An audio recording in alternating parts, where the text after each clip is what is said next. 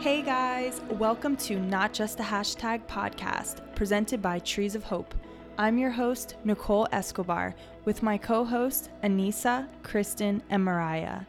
On this podcast, we will be discussing the epidemic of sexual abuse, its realities, and the unfiltered ways in which it has affected all of our lives.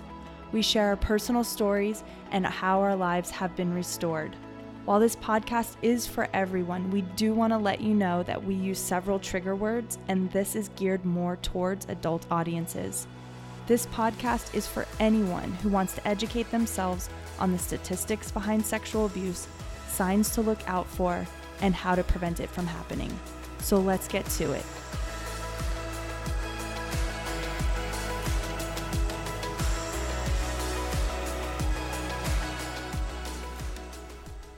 Hey guys, welcome to the Not Just the Hashtag podcast, episode seven. I am here with my solo girl, Anissa. I'm we're not here with Mariah and Kristen today because sadly they're away. but I'm here with Anissa and you matter and I'm so happy you're here. I'm pretty sufficient. Yeah, you're sufficient. um, honestly, I don't know. I we wouldn't be here without you because she gets all of our content for us and gets us going. Yeah. Wow. Thank you so much. You're welcome. Yeah, I feel very appreciated. Kristen. Mariah, we miss you. We but do. I feel very appreciated. But today is a very special podcast for me specifically because I am here with Dee Prieto, the founder of Trees of Hope. She's not only a friend, a coworker, a the founder, but she is also just somebody who's inspired me in my life. Mm, without her and her speaking into my life, my life would probably be the same old boring life that it was before. but because you've come into my life, my life is radically changed. And obviously, yes, we we give a lot of that to God, all of that to God, but you physically here on earth have been a co-laborer, someone that I love and adore and I look up to. So I'm so thankful for you. Oh, thank you. So, um, before we let her talk and share her story, I'd love to share how I know you because it's a funny story and um, it's meant a lot to me actually. So, I met Dee about, I always say like seven years ago, but I think it was more like six. Yes, I probably. remember. And she had needed office space at the building that I was at. And I was the only person, I don't even know how you got my number actually. Yeah, I don't remember that either, actually. Yeah. And because I was thinking, how the heck did she call me of all mm-hmm. people? So she ends up calling me and I'm like, okay, I knew about you through, you know, the streets, the Christian streets. and I was like, oh, I don't want to meet with you. I'm sorry, you know, because I knew that you would see something in me and you would most likely say, hey, have Yeah, you- we would know. Yeah, you would know. And so I was trying to avoid that conversation as much as possible because I still at that stage in my life had not yet put to words what had happened to me and I wasn't comfortable talking about it out loud. Right.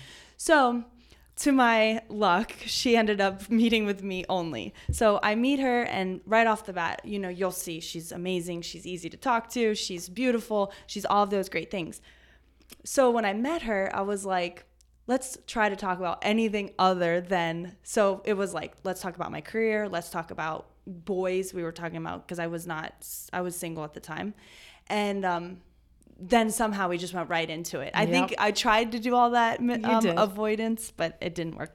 So she asked, Have you been sexually abused? And I think you were like, I want you to be my executive director. It was like within that first meeting, right? Very much so. Because you you mentioned I was sharp and I had you know my brain was working well. I was healthy looking, and you just liked certain things that that I had. But it was a requirement almost that I had to I had to be sexually abused, but I had to go through healing. Exactly. Yeah. So when you know we we loved each other at the moment, we walked outside, we prayed, we I asked remember God that. to tell Yep. us what the next steps were. And then you kind of just went on with your life. I went on with my life. And then you emailed me maybe six months later and said, We're doing a group, go ahead and register. And Right. it's just gonna be me, it's gonna be me at my at the location where we work. So I'm like, no, I don't wanna do this. Like I wasn't ready to do any Mm. of this.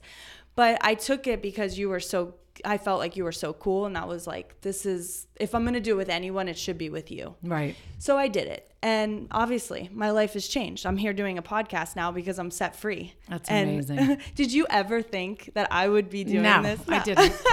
it's amazing. So okay, that's enough of me. Anissa, you share your story of how you know Dee. I met Dee at an event that Trees of Hope had been invited to. And Dee, very much so, Nicole and I were talking about before Dee got here how she's just a really warm, welcoming person. Dee's the type of person who, when you're talking to her for like two minutes, she is like a childhood best friend that you're like running into. And she's just very, she gives off, I don't want to say good vibes, but she just so gives off like a very like comforting, welcoming, like you already have inside jokes. So I totally understood everything that Nicole had been telling me about Dee when I had started working here. Like, oh, Dee, our founder, Dee, our founder. Like, you'll love her. She's so funny. She's so cool. I meet her. We're at this really hoity-toity breakfast, and she just like that. immediately made me feel like I had been at Trees of Hope for forever and. I was like, "We want you full time," and I was like, "Oh, thank you." Yeah. yeah so honestly dee really is someone that you can glean so much from in such a short amount of time so i know nicole and i are both really excited that she's here to talk about just how incredible her journey has been and the impact her life has had Mm-hmm. Absolutely. So Dee, now tell us your story. well, first, before I even start, I'm like ready to cry listening to these two women that are so amazing. You know, when you sit with sister survivors, there's nothing like it. Yeah. When you watch their journey and you see where they were and then where they go on their journey, it's it's so beautiful. So I'm over the top excited to even be here. Uh, my story starts many, many years ago. I am a survivor of sexual abuse around the age of five. And it's just so interesting now because after 13 years, I have met so many survivors and have heard so many stories, and we have so many similar um, characteristics. Like I can meet, I can sit with a survivor, and we just like know each other. There's something so beautiful about that. And I really believe that God brings us together like we're soul sisters and soul brothers, really. Even my brother survivors. There's just a kinship that is so beautiful that happens when we say, Yeah, I'm a survivor, and we start to be able to share that. So, as a survivor at five years old of sexual abuse, I really never thought that I was affected by it. And, you know, doing this for so many years and talking to so many people, a lot of us don't think, you know, anything bad happened. We're just like, we don't, I didn't really know what it was because I was so young. So, fast forward, um, I knew that it was wrong and it made me feel n- like not like myself. And then I remember um, playing with my Barbies in like a weird way after that. That's what I remember. And then fast forward, I just remember that part of my journey was, um, you know, the awakening of the sexuality very early on, boys and boyfriends and that kind of thing. But still not thinking it comes from there. Just thinking, well, I guess I just, I'm boy crazy. That's what my mom used to say, like, you're boy crazy. But knowing what I know now, it really is a part of the journey of, you know, the direction that we go in. And really, the sexual abuse is woved, really woven into, you know, my whole life. Mm-hmm. So as I fast forward even now, you know, through all of that, I I got married. I knew that, you know, I had a lot of issues in my mind and I couldn't figure out why. I always had fantasy issues or, you know, is there something wrong with me? Why am I never content or happy in my marriage? Had no idea any of that had anything to do with sexual abuse. I still really, that wasn't revealed to me because I really think it's revealed to us, like when it's our time to go through healing. There's nobody can tell us when that time is, but it will be revealed to you when you meet the person and it's your time.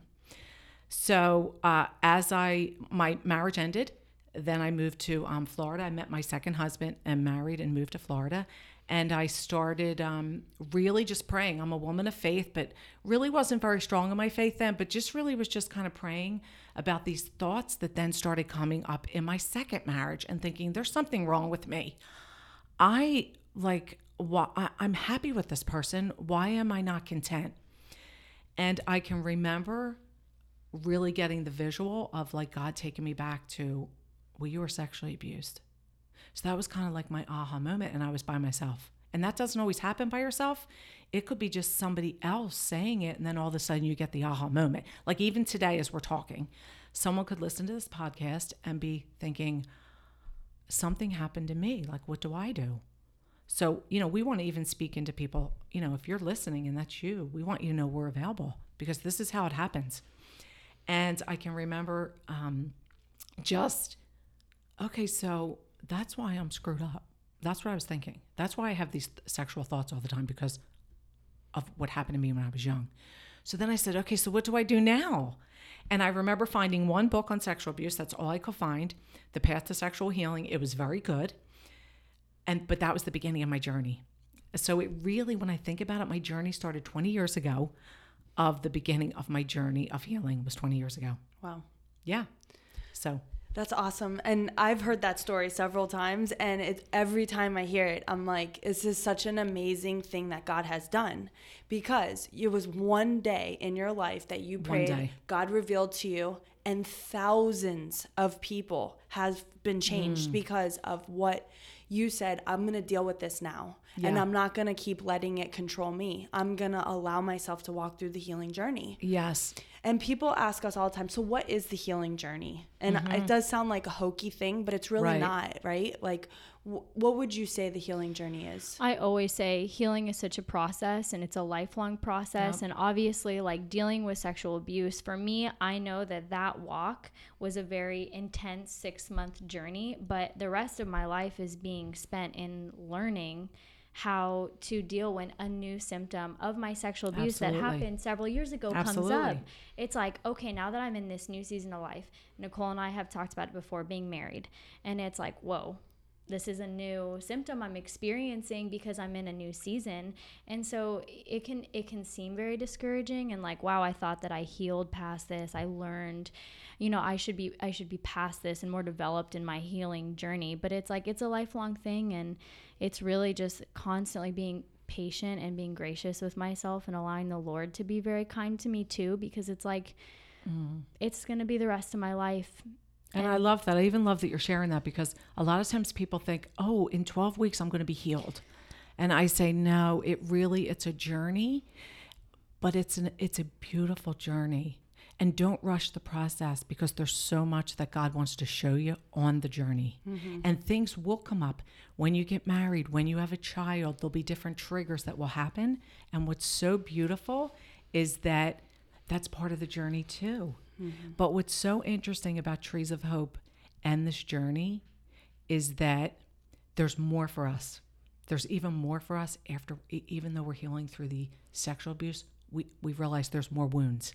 So then we address those when they come up. See, we're more open then to address other wounds that we may have from childhood. Maybe uh, abandonment or rejection. Those kinds of things will come up when we get married and when we or when we have children. And we're actually now I'm looking at what's happening in this ministry and you know allowing people to go through a whole year of different forms of healing is even more beautiful for us because the journey it will take us time. And it's okay we don't beat ourselves up. We can we can mess up but we still will recognize, "Oh, that's a trigger. That's part of my past." Okay, I know what to do now about that. I'm not going to stay in this. I can call someone. I know who I can go to. I can talk to somebody in my group. So we don't have to stay in any area that we're spiraling in. Exactly. And I would say for myself, I've now done, I went through one uh, group, then I taught one, and now I'm doing all of the onlines. So I'm like, you know, this is my third time going through it. I would say when I look back at my homework from the first one, I minimized everything. Yep. And you know, you were my leader. We do that all the time. I was like, let me pray now. I'm going to pray over my perpetrator. I'm going to Right. forgive. and then the second one, I was like, screw him. I like, Exactly. Come on. Like, then the what- anger starts to Yeah. come and rise. So I'm like, okay, um, so you know, it's obvi- I'm a strong person. You're a strong person. We're all Mm-hmm. pretty strong women here. And but the one thing that we've had to teach ourselves is not minimizing the things that we're going through. No. So yeah, we've been sexually abused, and then we deal with that. But then let's say, hey, we need to go through rejection, abandonment roots, and Mm-hmm. realize what those are. We don't want to minimize those either, because you can feel a lot of shame knowing that you have those. Right. And you can be like, well, I'm kind of embarrassed to deal with those. But that's the beauty about Trees of Hope is that we can meet you where you're at. and there's a group for anything you're going through Absolutely. sexual abuse and or relationship problems or root issues like abandonment or rejection mm-hmm. we've got it all so you know And Nicole, I'd love to speak into Yeah. the people, especially who are in leadership positions, either you know in their church, in their synagogue, in their place of worship, on their job, and they have the mindset that I'm supposed to have it all together now because I went through my healing. No, we don't always have it together. Even when we're in that leadership role, we can still struggle. But I want you to know that it's okay and that self care is really important, that we have to care for ourselves. Mm-hmm. That's where I think we lose it. We, we get too involved in what we're doing and we forget that we need to have self care too. absolutely And that's part of us growing and getting healthier and healthier. Right. And yeah, like we're I'm a leader here, right? But I want to set the tone for anybody who's underneath me that I go to a counselor. I've talked about it a hundred times. She's a mm-hmm. mentor of but a- Exactly. a, a life coach, whatever. It's healthy for me. I need that. Yes. I I didn't think I did for a period of time because I was embarrassed about Right. sh- talking about different things. But it's healthy for me. I need that alone time in the morning to think through how am I going to approach the day. I need those positive people in my life who are going to help encourage me saying, "Hey Nicole, you probably shouldn't obsess over that or think about that or focus on that, like move on, right? Or hold me accountable to certain things." Right. So that's a part of the growing process as well. Mm-hmm. And when you're a leader, I know it can feel like a really like that you're all alone, but you're really not. No. If you just use your mouth and share with people, hey, I, I need you in my life to help me. Yep. I mean, I have to do that constantly. And thank God for my husband. You know, he's always like, Are you doing okay? Are you feeling okay? I notice you're doing weird stuff right now. Yeah, that my husband does the same thing, by the way. And I'm like, What's the weird stuff? He's like, You're snappy, you're controlling, you're and I'm like, Eek. Am I? No, but there really is nothing like isolating yourself to make problems seem totally insurmountable. Because even just a few years ago, when I was working as a teacher at a pretty well known school, and then I was a small group leader, and then I became the go to person for every single girl who was having any sort of issue, I felt like, okay, I can't tell anyone I'm struggling because Mm-hmm. I'm not supposed to be, you know, being the person that I am here and having girls come to me and being a small group leader and, you know, having even just administration talking about like, wow, we can't believe we have you on our team. I felt like I'm dying. Exactly. I'm like crumbling underneath the weight of this and I have no one to tell because I feel like the expectations that are being placed on me are just staggering. And so it was awful. I was I was suffering so much for so mm-hmm. long until I got out of there. And it it really sucked. And then it helped you to see that, like, Yeah. I need, it's okay for me to have a bad day. Even like sometimes I'll be like, I'm sad today. Like, why am I sad? Let me sit in that for a minute because a lot of times the emotions, we stuff them when we have trauma of childhood stuff. And it's like, no, let's actually be sad. Sit in the sadness. How does it feel? I'm really sad today. And it's okay to say that I am mm-hmm. Love instead that. of thinking I have it all together. Exactly. Like I don't. So, yeah, it's interesting, you know, even how we got started from um, the once I went found some curriculum to go through, and then real I was already in ministry at the time, working for um, four kids in his caring place, and I can remember thinking like I'm sure I'm not the only person that was sexually abused, but I had no idea at the time how many people were sexually abused. In the beginning, I thought like, well, where are all the people?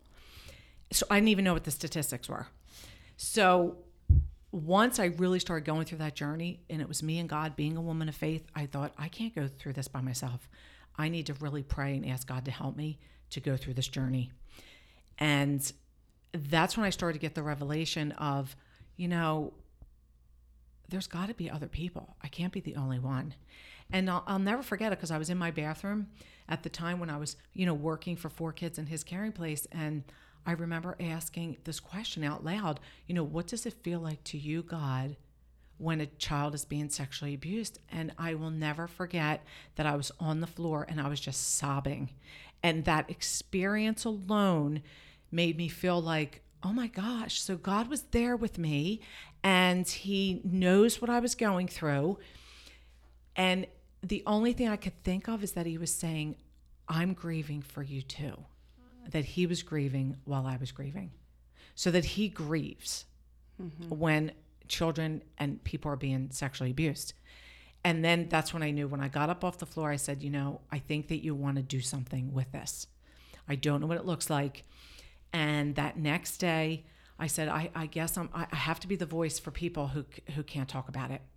And the next day, I went into um, one of my leaders' offices. It was Doug Souter at the time. And I said, Doug, and he just kind of looked at my face when I walked in and said, Are you leaving? And I said, Well, I think so, but I really want to know like that it's confirmed. And this really is like a calling because it's really a calling. And when I sat down, he said, Well, tell me the whole story. And he said, Yes, I do believe that this is a calling on your life. And I want people to know that we get real callings in our lives. We get true callings of what we're supposed to do. And it doesn't always mean we're supposed to stay there forever. It's just the calling at that time of what you're supposed to do or start. And then God will send the people. And I'm convinced of that now. So once I got that kind of confirmation that He would mentor me, that's kind of where Trees of Hope got started. You know, what's what's it going to look like? Who are we? What's our, you know, um, what will our name be? Just all of the, you know, details of starting a 501. So just so the audience knows, I had no idea. I, no idea whatsoever what the statistics were, how you start a nonprofit. All I knew is that I think that I'm supposed to be helping other people walk through this. And then the other thought was, I'm still healing. So I can just go through healing with other people and we can heal together. And that's really how we got started. Of, you know, the first group was in my home and I still remember there was five women they all showed up the first night and we all did the chapter. And by week three or four, four dropped out and there was one woman. And I still remember that still small voice saying in my ear, Will you go through this with one woman? And my answer was yes, I will. It doesn't matter who it is. Whoever's ready, I'm ready. And I think that was a test of like, would you do it for one? Yeah, I'll do it for one. And then I think that we passed the test because thousands came. You know, one turned into 1000s mm-hmm. And that's kind of how Trees of Hope got started. Yeah, which honestly gives a huge testament based on the lack of knowledge and whatever totally. the experience that you had in that specific field for all of the workers who and volunteers who have played a role in making Trees of Hope what it is today. Like, if you're listening, we are so thankful for you because you were a, a part of a grassroots ministry oh, that completely. had n- no, no, no help, like really. But without you, we wouldn't be where we are today. So we don't we don't forget you. We remember you. Oh no! A shout so out to all oh, the people yeah. from the beginning, totally, who said, "Dee, I'm with you. you know, how can I help in any way?" And just meeting and praying. It was just like five women meeting and praying and helping us come up with the name and you know what does it look like so it really i look back now and i just can't believe it it makes me just i'm in shock i want to cry because it's just like 13 years and like look at what's look at what's happened exactly so we talked about some of the um, healing that you went through in in your bio that I have of you. You mentioned some extensive healing that you go mm-hmm. went through. Was there anything above and beyond Trees of Hope that you did that you would say, "Hey, I recommend doing this to anyone"? Yes, absolutely. Um, I had the mindset of like, okay, I went through the study, so I must be like really good right now. And really didn't think I needed anything after that. And I had no idea that it was really a journey then. But as I was healing, there was more things that were coming up. And then another book that was introduced to us was Restoring Relationships. And I still remember me and my girlfriend said like, "Oh, let's go through it." And we had a facilitator take us through. And I will never forget that when we st- I really thought like there's not going to be anything there because while I really just had the sexual abuse, but I didn't realize when I opened the book that there was m- I had more wounds from childhood. I clearly had abandonment and reje- my primary wound wasn't even sexual abuse, and I was sexually abused at five. My primary wound was abandonment from my dad, and that had such a huge impact. It still does to this day. Like a, I find myself rescuing because I don't want anybody to feel abandoned. So that's what I've realized was really my primary wound was was abandonment. So going through that journey was painful. I will have to say like a lot of tears and a lot of grieving. But, you know, when we're grieving, I want people to know, the audience to know, it's a beautiful thing because we never grieved over these things. Nobody said they were sorry. You know, my, my dad never said, I'm sorry that I abandoned you. You know, I'm sorry I wasn't available to you to meet your emotional needs. You know, I'm sorry we left you when you were sexually abused by this man. So we never even get to hear, I'm sorry. So there's real pain there. And grieving that is important for us to just let that happen. Grieve, it's a cleansing. And when we're done, we feel good. Something happens when we're done crying. So I work through that study, and it's a study that I absolutely love that I take people through now because, you know, it deals with the five wounds. And I, you know, I can't say enough about, you know, this whole year of healing because there's always more. So I'm, you know, a huge fan of just, you know, how can we really help people not only go through the one wound of sexual abuse, but whatever wounds or trauma they have from childhood. Yeah. And even if it's, eh, you know, introducing them to therapy or getting with a great counselor. I have a great counselor that I highly recommend, and my husband and I go to her regularly, and it's been amazing. Mm-hmm. Even just for a check in, like she'll say, you know, you guys are doing great. Like, don't come back for a while. But, you know, it's good to check in. You know, when something new is going on in your life, you can sometimes be triggered. Right. So that's what I, you know, it's very help. It's been very helpful. Yeah, that's awesome. I I started the online journey um, of restoring relationships where you watch the videos and Right. they're excellent. Yes. Um, they're uh, amazing. So I highly recommend that if Mm-hmm. you're not able to do the book uh, with a group, go ahead and do the online journey. It is worth the money. Yes. Um, okay, so what was the biggest hurdle for you to get over in either your sexual abuse or in that restoring relationships book? Like, what was the hardest thing for you to go? Okay, I would say probably the hardest thing is, and I find this not just me alone, but many times in our groups, is re- cha- replacing the thoughts because it always comes in the thought. And we never learned how to t- say, okay, um, I'm not going to let this thought rule my day. So when we that chapter where we replace the the false believing and start to tell the truth about who we are, like I was just a young innocent girl. I didn't deserve what happened to me. And to be able to say, "Oh, I'm sad today for the girl, that little girl," is okay to say that. I'm sad that that happened to me. But that I don't stay there. That well that little girl can now be comforted. And actually, going back there with the little girl has been very helpful for a lot of people. Sit in that as the little girl and see the adult person come in the room, even yourself as an adult, and kind of just give you the nurturing you needed. And I tend to go back there with God. Like, God, would you sit in this with, the, with me when I was a little girl? And it, I'm telling you, it's so beautiful. There's such healing that comes. So I would say the biggest hurdle was to really now take those thoughts when they come and know that like no that's not that's not there anymore. I mean, I've overcome a lot in this journey and I know a lot of people have. So I can now replace those thoughts pr- like almost immediately when I know like mm, no that's not who I am anymore. This is who I am. And really f- the biggest obstacle is trust and knowing who you are. They're the two things because trust is the number one place that we're violated if we have any of these wounds. Mm-hmm. Trust is the number one. And the m- biggest place that you're affected is by the people that are closest to you. It's not in the workplace. You can be a great worker or great leader, do, doing wonderful things in your community. The area that you are affected is in with your relationship with either your husband or wife or how you are as a mother. It's those closest relationships. And now I could say that they're so beautiful. My closest, which is the most important thing, is our closest relationships. I mean, I was doing great stuff for people for years, but the closest relationships were being affected. My marriage, how I was as a parent, overpowering, controlling, um, you know, nervous about letting my kids go. So that's the area that I was really affected.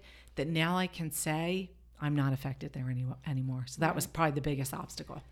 Yeah, and it's like uh, we're not parents, Anissa and I, and I'm trying to be. But one day when I do have a kid, that is my biggest fear: is that I'm going to be a controlling parent. And how do you let go? Like, how do you just go? I'm going to trust that they are gonna be okay and and safe in God's in God's arms and in his presence and everything else because we learn what we saw.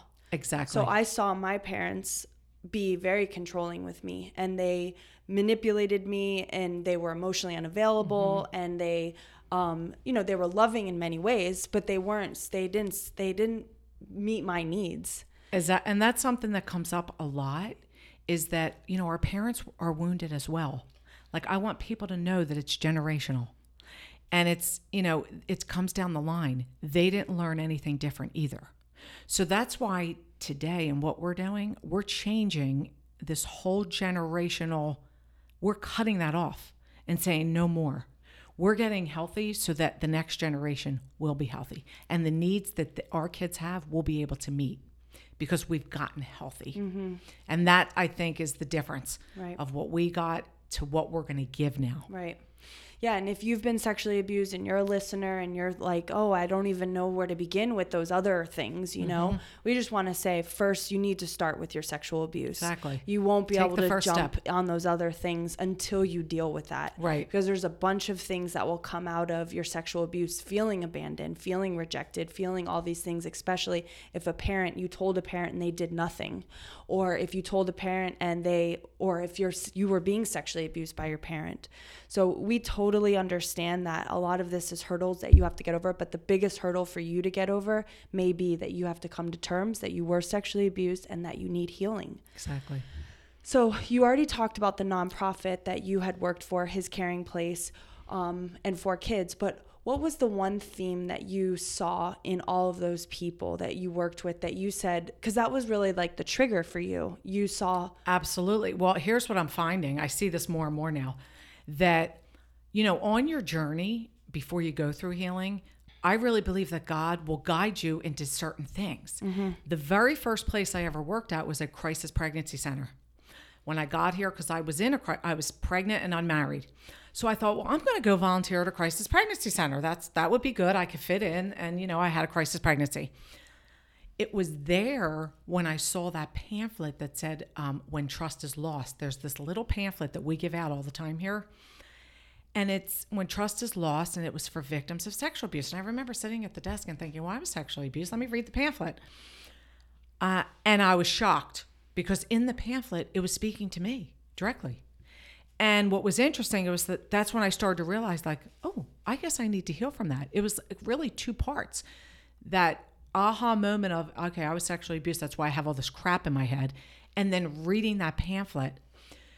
And what was interesting is, I think when we start to serve, is when we start to see stuff.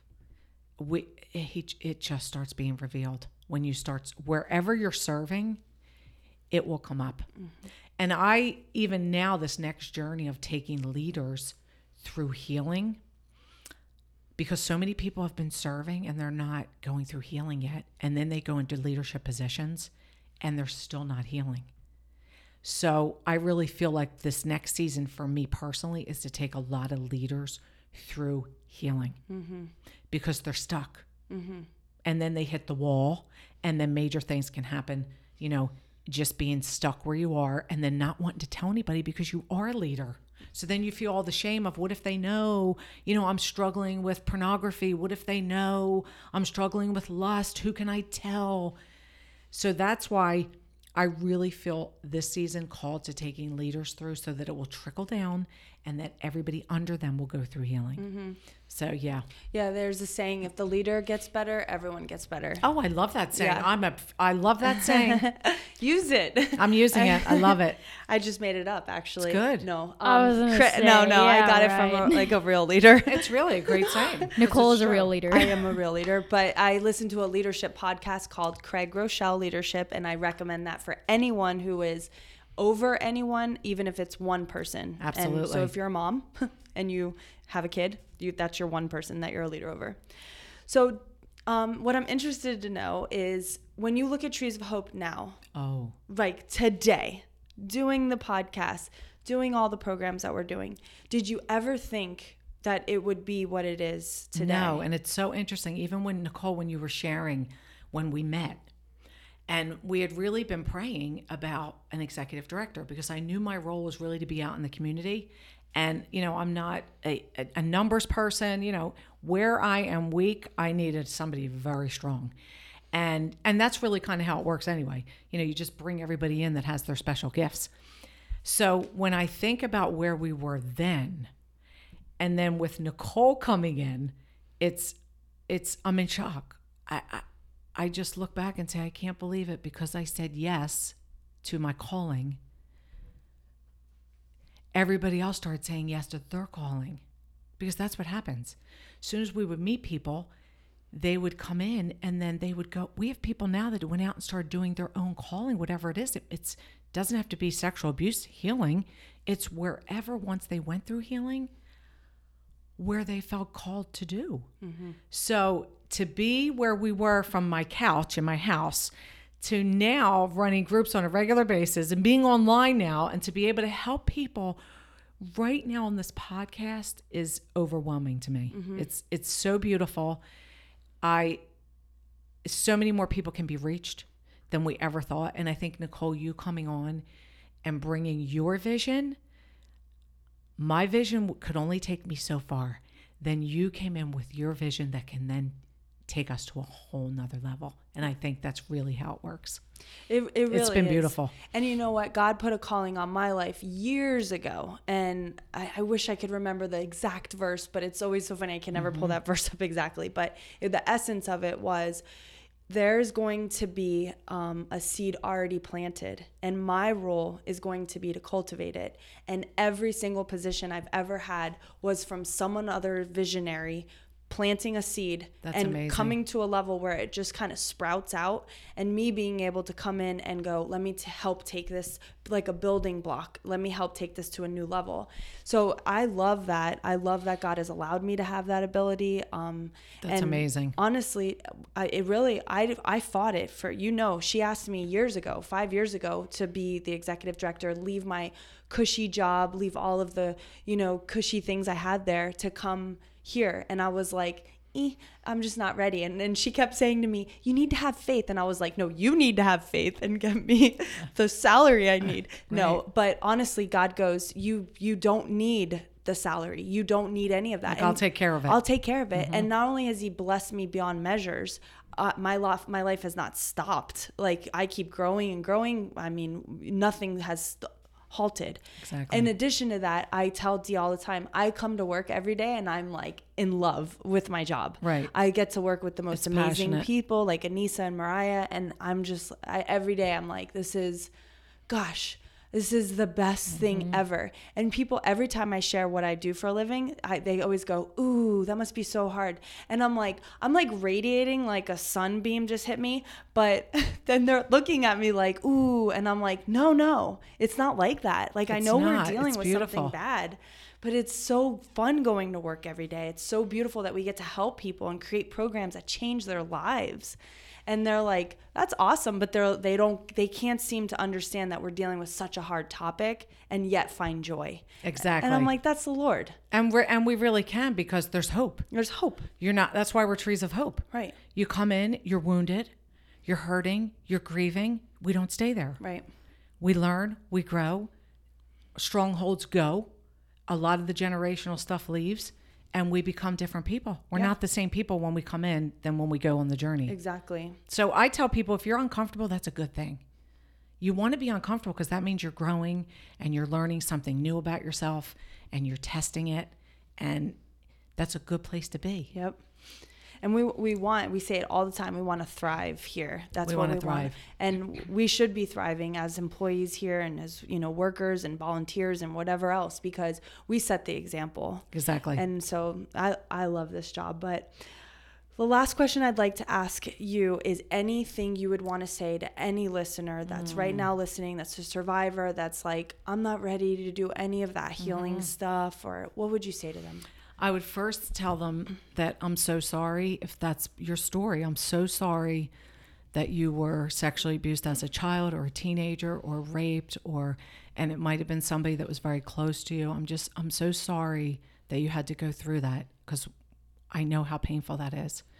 So that would be the first thing and I want you to know that you're not alone because we tend to isolate ourselves.